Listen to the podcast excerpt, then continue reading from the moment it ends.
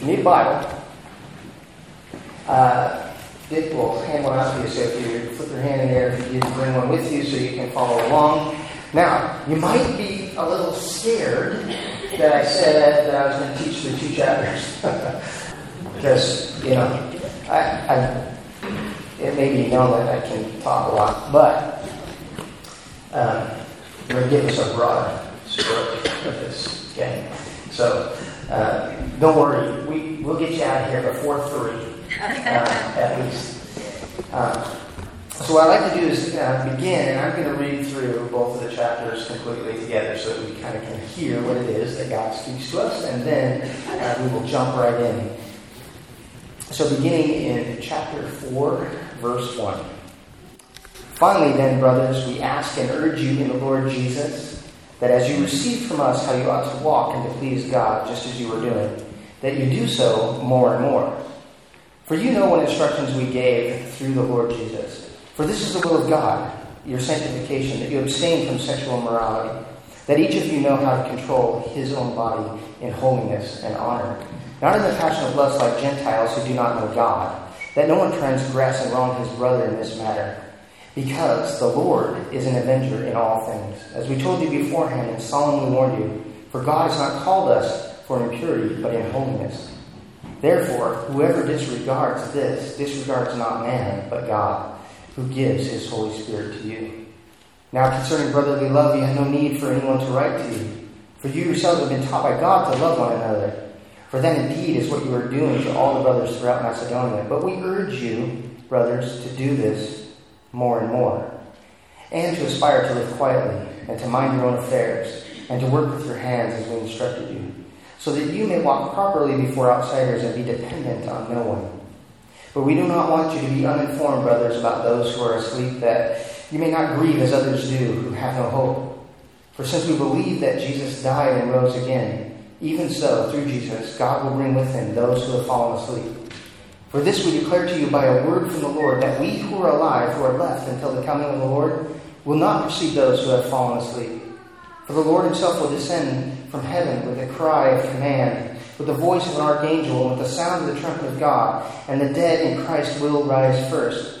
Then we who are alive, who are left, will be caught up together with them in the clouds to meet the Lord in the air. And so we will always be with the Lord. Therefore, encourage one another with these words. Chapter 5. Now, concerning the times and the seasons, brothers, you have no need to have anything written to you. For you yourselves are fully aware that the day of the Lord will come like a thief in the night.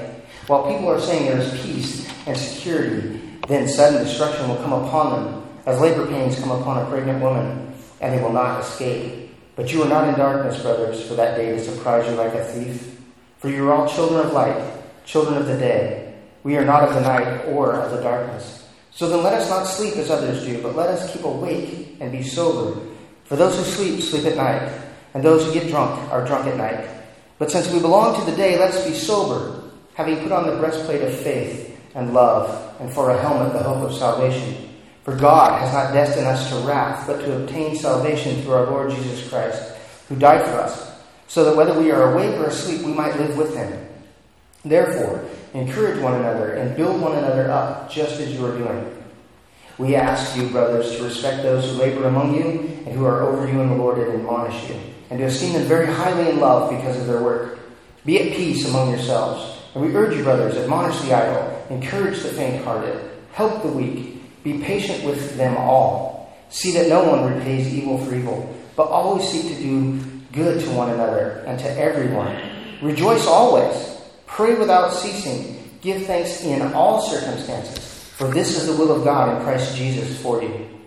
Do not quench the spirit, do not despise prophecies, but test everything. Hold fast what is good. Abstain from every form of evil. Now, may the God of peace himself sanctify you completely. And may your whole spirit and soul and body be kept blameless at the coming of our Lord Jesus Christ. He who calls you is faithful. He will surely do it. Brothers, pray for us. Greet all the brothers with a holy kiss. I put you under an oath before the Lord to have this letter read to all the brothers. The grace of our Lord Jesus Christ be with you. This is the word of God. Thanks be to God indeed as I dove into this text this week, I was convinced that God is very concise in this in this letter. To brass tacks it is the kind of thing I like to do. I want to give me the give me the thing, give me the one thing. What is it that I need to get out of this ultimately? And so normally what a, what a preacher should do is actually stand up and kind of unfold it and then kind of get there. No. I'm going to give it to you right up front, and then we're going to go there. So right up front, this is what I get. The will of God is that we live holy lives in thanksgiving for what Christ is making us and what he has for us upon his return. I'm going to repeat that. The will of God is that we live holy lives in thanksgiving for what Christ is making us and what he has for us upon his return. So, questions more than answers, as always. What is the faithfulness that God calls us to? Why does the faithfulness of the believer in Christ matter? What must I do to be found faithful at Christ's return? Remember, the hinge from last week's message is, I believe, the hinge of the whole book of 1 Thessalonians. Remember, I said it was the big and small word, the, the small word if. Everything hinges on what Paul teaches them about this if statement. He says, if, in verse chapter 3, verse 8, if you are standing fast in the Lord. So he would say to you and me, as he says to the Thessalonians here, he says, if you are standing fast in the Lord, then there's a great responsibility for you to grow. If you are not, if you are not, then there's only one response that will change your eternal destination, that will spare you from the wrath of God to come. Repent and believe. Sort of simple and concise. Difficult. Impossible without Jesus himself. So last week I told you that there were a few things that Christ wanted us to know that would help us to be found faithful at his coming. And then I did not fully deliver that to you. But this morning, this is my aim, is that we would know what faithfulness is as it's defined by the faithful one, the faithful Jesus. That we would know what faithfulness is through Christ's complete, faithful, atoning sacrifice for our sin. That we would know what faithfulness is through the knowledge that God in Christ spared nothing, even his only begotten Son. That at his return we would be found faithful in him. Can help but think this week that we I preached this message, a message on being all in, probably for five weeks in a row. And as I pulled from this text, I kept thinking this is about being all in again. And the words of C.S. Lewis say it best, I think. He says this from Mere Christianity Give me all of you. I don't want so much of your time, so much of your talents and money, and so much of your work. I want you. All of you. I have not come to torment or frustrate the natural man or woman, but to kill it. No half measures will do. I do not want only to prune a branch here and a branch there. Rather, I want the whole tree out. Hand it over to me, the whole outfit, all of your desires, all of your wants and wishes and dreams. Turn them all over to me. Give yourself to me. I will make you a new self in my image. Give me yourself. And in exchange, I will give you myself. My will shall become your will. My heart shall become your heart.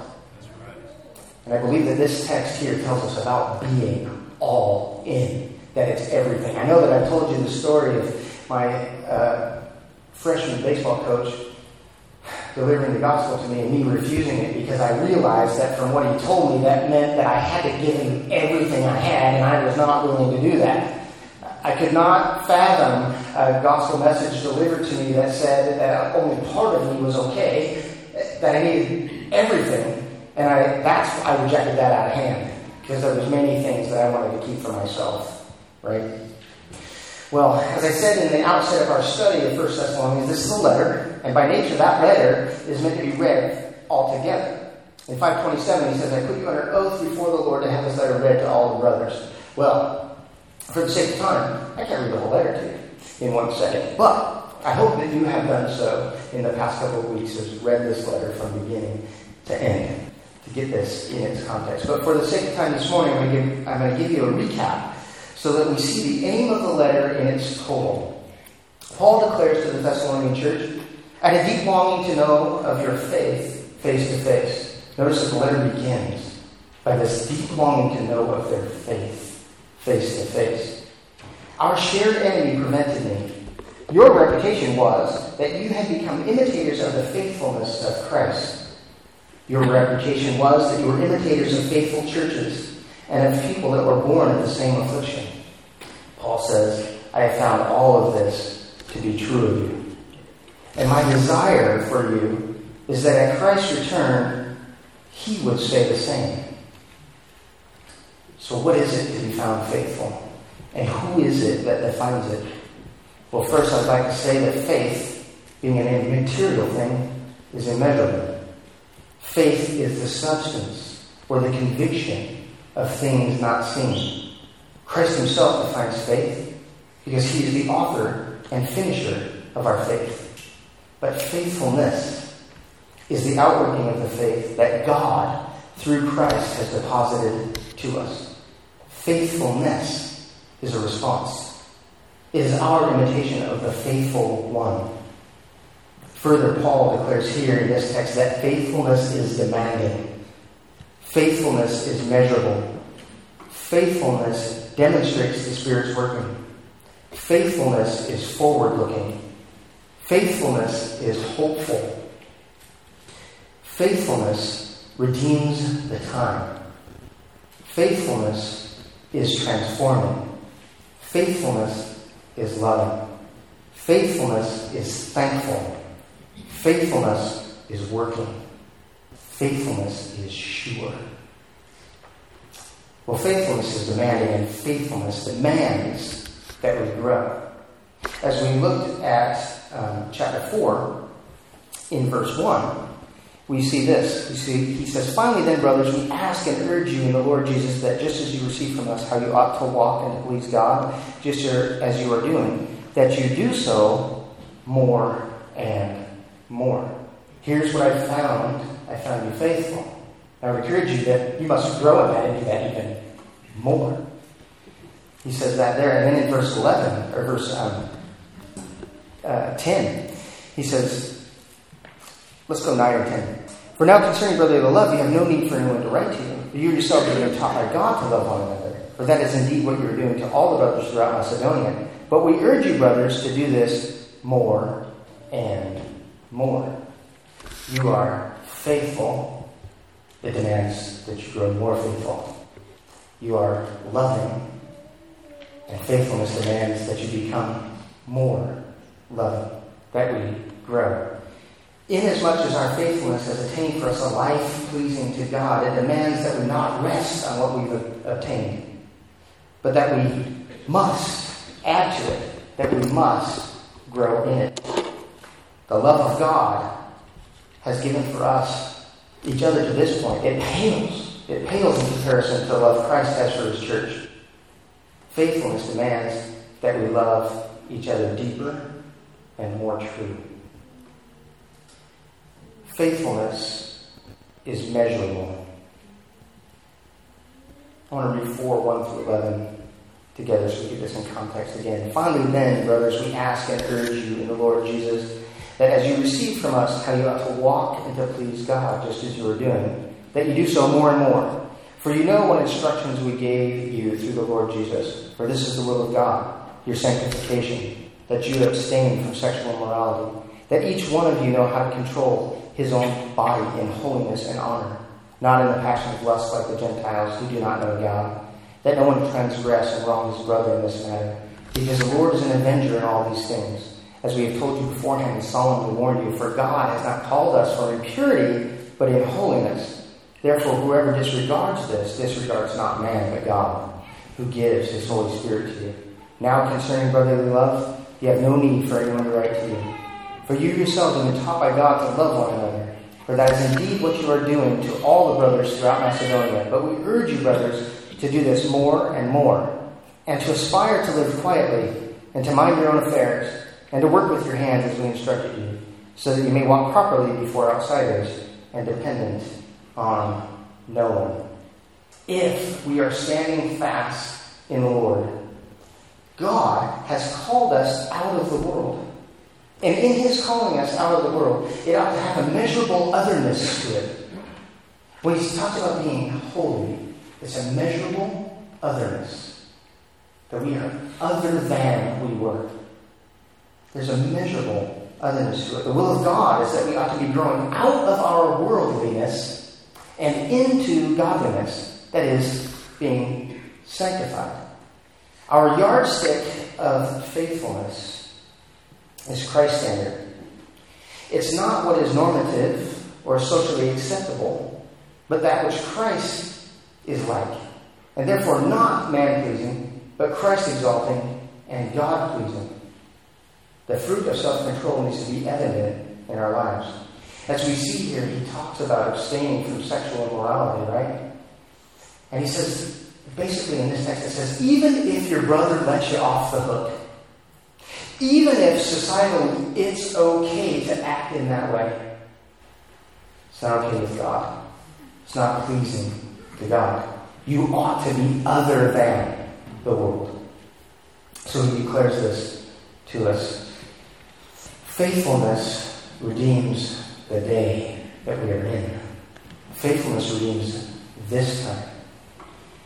In 5 1 through 11, it says this Now concerning the times and the seasons, brothers, you have no need to have anything written to you. For you yourselves are fully aware that the day of the Lord will come like a thief in the night. While people are saying there is peace and security, then sudden destruction will come upon them, as labor pains come upon a pregnant woman, and they will not escape. But you are not in darkness, brothers, for that day to surprise you like a thief. For you are all children of light, children of the day. We are not of the night or of the darkness. So then let us not sleep as others do, but let us keep awake and be sober. For those who sleep, sleep at night, and those who get drunk are drunk at, at night. But since we belong to the day, let us be sober, having put on the breastplate of faith and love, and for a helmet the hope of salvation. For God has not destined us for wrath, but to obtain salvation through our Lord Jesus Christ, who died for us. So whether we are awake or asleep, we might live with him. Therefore, encourage one another and build one another up just as you are doing. Is anyone surprised by the lawlessness of our age that we live in? None of us are surprised by it. We're keenly aware from all that's going on around us that Christ's return must be imminent. Aren't we? We take a look at what's going on, we take a look at, at even our own society and our own presidential race that just happened it's pretty evident that, that Christ is going to return. And that's our hope, right? That's our forward looking hope. Well, we live in expectation of Christ's return by redeeming the time, by what we do now. Notice there in the text it talks about those who get drunk, get drunk at night. Those who sleep, sleep at night, right? And it tells us something about the day that we're in. We need to redeem this time. We fight against injustice in the day. We live a life that is vibrant and alive today. We desire that upon Christ's return to find us awake and sober, loving and serving his people. We live today as though this is the day that our redemption will be consummated. We live today from this position of salvation in Christ in the future but we know this, that it will be realized soon and very soon. You see, the faithful have been transformed. They've been taken from death to life, from darkness into His glorious life. We notice in this text that there's these contrasts of what's going on here.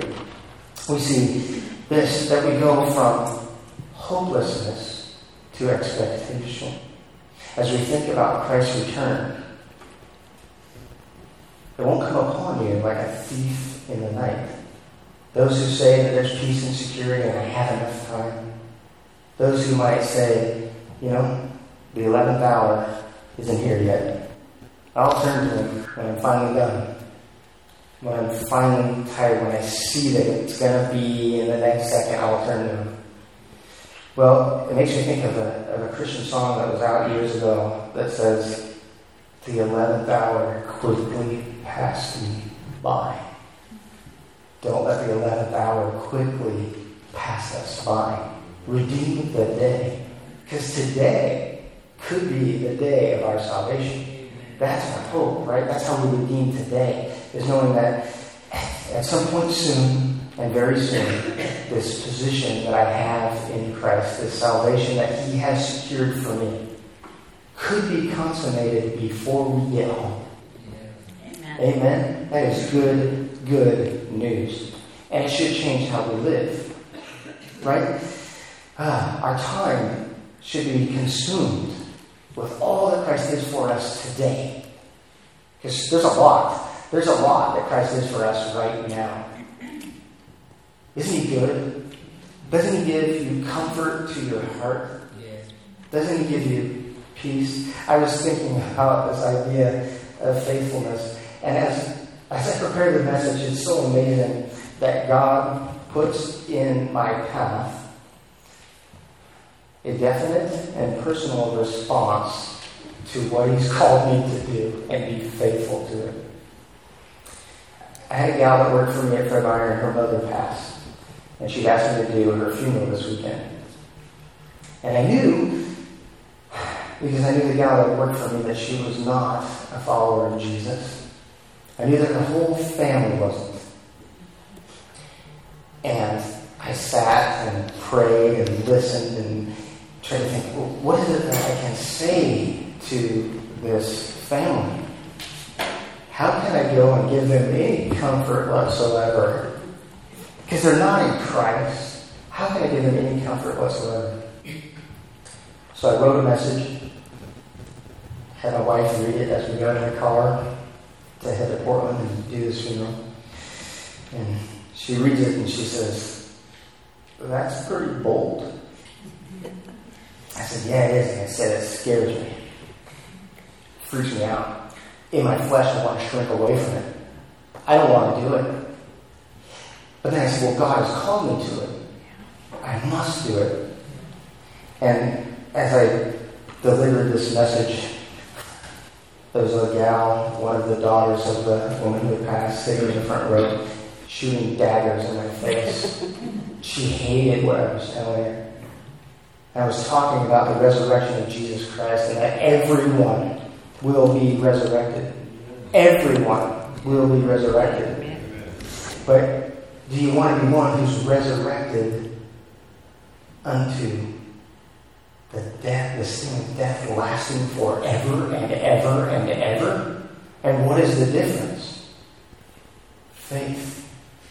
What is the difference to a resurrected life that resurrects us to Jesus and his peace and the presence of God forever and ever? It was faith. But I'll tell you that inside of me, all I wanted to do was run away, shrink from the duty, and after it was over, I didn't want to talk to anybody because I just knew that somebody was going to come up and say, That was brutal. Well, it was honest. And it's what we need. Faithfulness. He's called us to that. Well, we see here that as the faithful have been transformed, I want to think about something else too.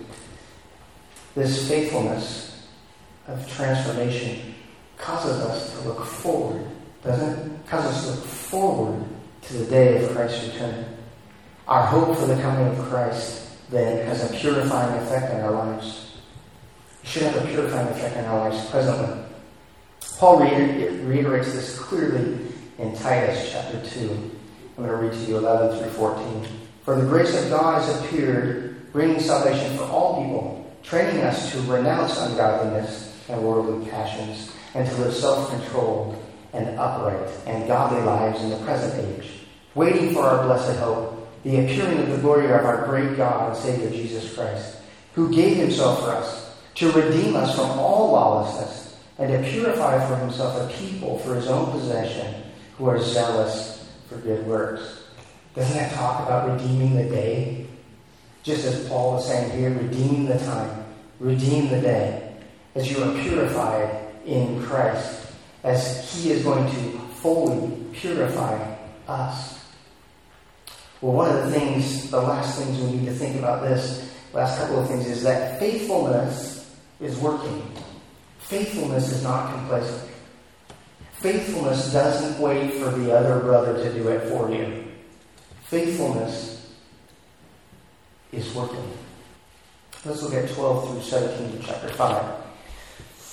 We ask you, brothers, to respect those who labor among you and are over you in the Lord and admonish you, and to esteem them very highly in love because of their work. Be at peace among yourselves, and we urge you, brothers, admonish the idle, encourage the faint hearted, help the weak, be patient with them all. See that no one repays anyone evil for evil, but always seeks to do good to one another and to everyone. Rejoice always, pray without ceasing.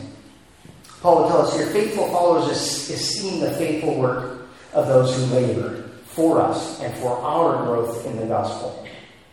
It also tells us that faithful followers are hard at work in the gospel. Faithful followers encourage other followers to work out their faith in fear and in trembling. Faithful followers understand that the work we are called to, it never gets a day off. We never get a day off for being faithful to the gospel. God never lets us have a day off from that. We need to always be faithful every day. And this, he says, this work of faithfulness, it demands our joy always. The work of faithfulness demands an unceasing dependence upon God. An unceasing dependence upon God. And where do we go with our unceasing dependence upon God except to our knees in prayer? Our faithful work demands that in all circumstances, our work is giving thanks to God for the life that He has given us. This is our assurance that our work is in the will of God.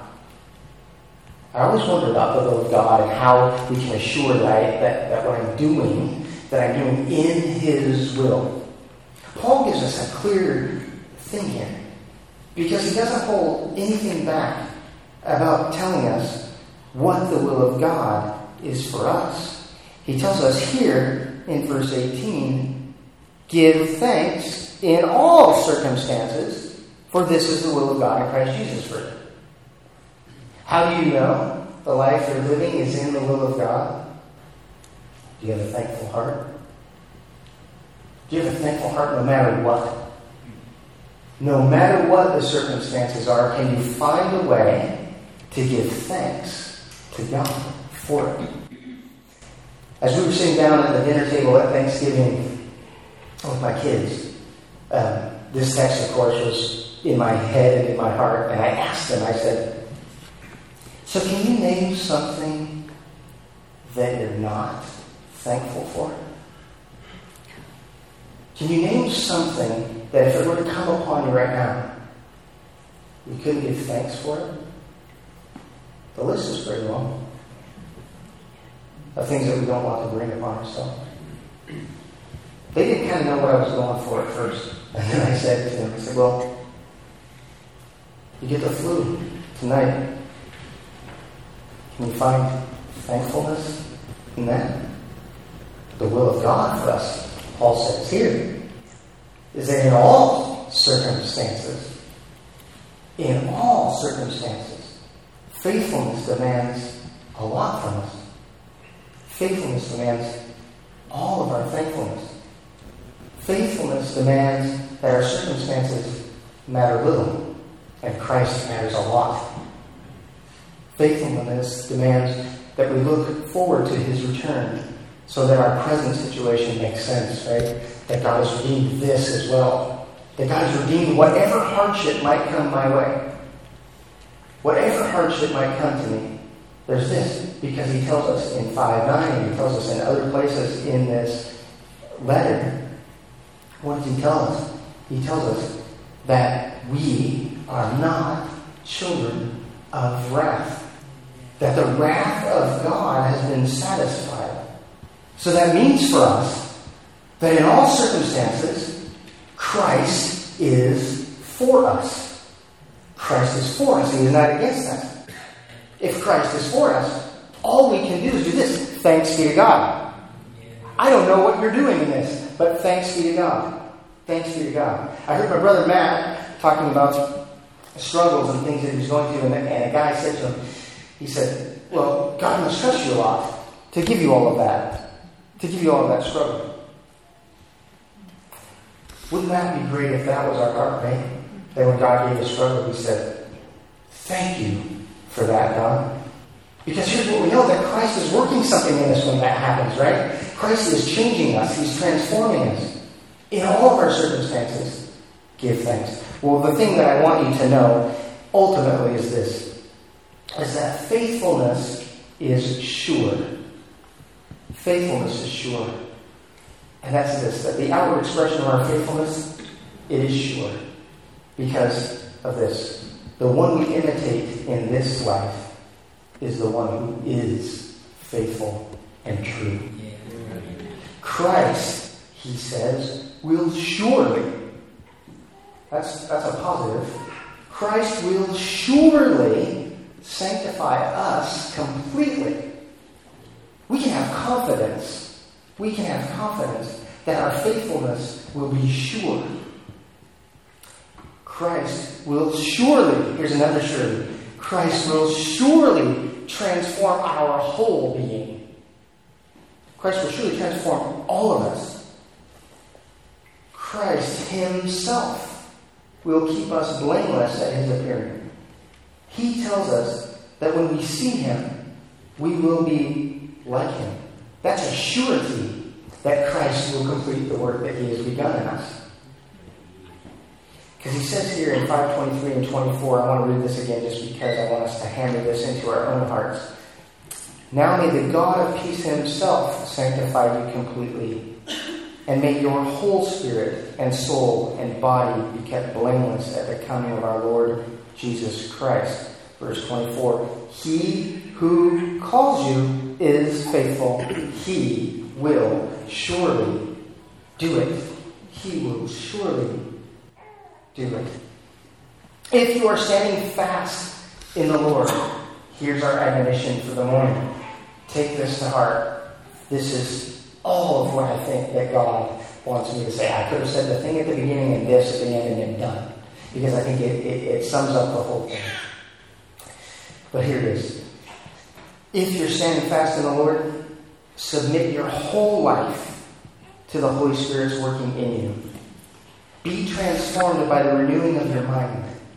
Commit yourself to faithful obedience with thanksgiving. This is all a reminder from Paul to the Thessalonians and a reminder to me. Remember who you are in Christ. Live a life that is consistent with your calling. And this, your faithfulness, it has implications for you now, for the watching world, and upon Christ's return for eternity. We can sum up the whole message with this is the will of God. Let's pray. Father, thank you so much for your word. I pray, Lord, that you would be transforming us, that you would move us towards the forward look, that as we look to you, Christ, at your return, that you would find us blameless, that you would be purifying us by the power of your Holy Spirit. You'd cause us to submit ourselves wholly to you. All of us. All in. Give us a heart that would give you everything, that would hold nothing back. That when you call us to love and we don't want, we would love anyway. That when you call us to give thanks and we can't find thanksgiving, we're thankful anyway. You would turn our hearts to see what it is that you are working in us by our circumstances. That you would establish our hearts as such that we say, I know this. This is trouble, but Christ is for me. He is faithful. He will surely do it. We give you praise for who you are for us. In Jesus' precious name. Amen. Amen.